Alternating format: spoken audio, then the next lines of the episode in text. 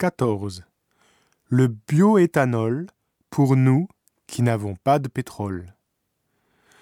Le Japon et la France importent du pétrole. La dépendance vis-à-vis du pétrole, parmi les énergies utilisées, est de 47% au Japon et de 36% en France. Surtout dans le cas de la voiture, les deux pays dépendent presque en totalité de carburant au pétrole.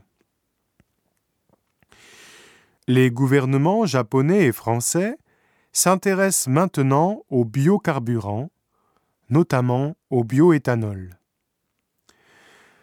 Le bioéthanol est une sorte d'alcool formé à partir de matières végétales telles que la canne à sucre, la betterave ou le blé.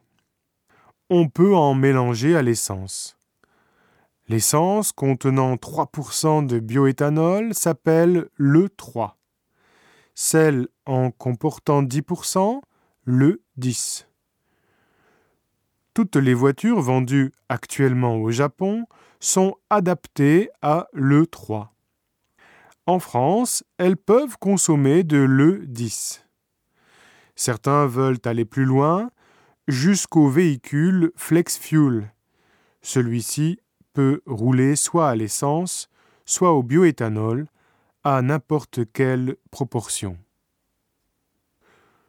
Le bioéthanol peut être produit sur le sol national, alors que le pétrole doit être importé. De plus, les plantes incorporent du CO2 quand elles poussent. On considère donc que la voiture à bioéthanol provenant de ces plantes n'augmente pas la quantité de CO2 dans l'air.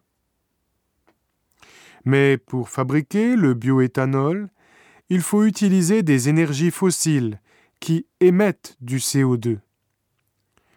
D'autre part, comme l'éthanol se mélange facilement avec l'eau qui se trouve dans l'air, il risque de faire rouiller le réservoir de carburant de la voiture. Il faut donc aménager les voitures. Alors, à quand les véhicules flex fuel dans nos pays?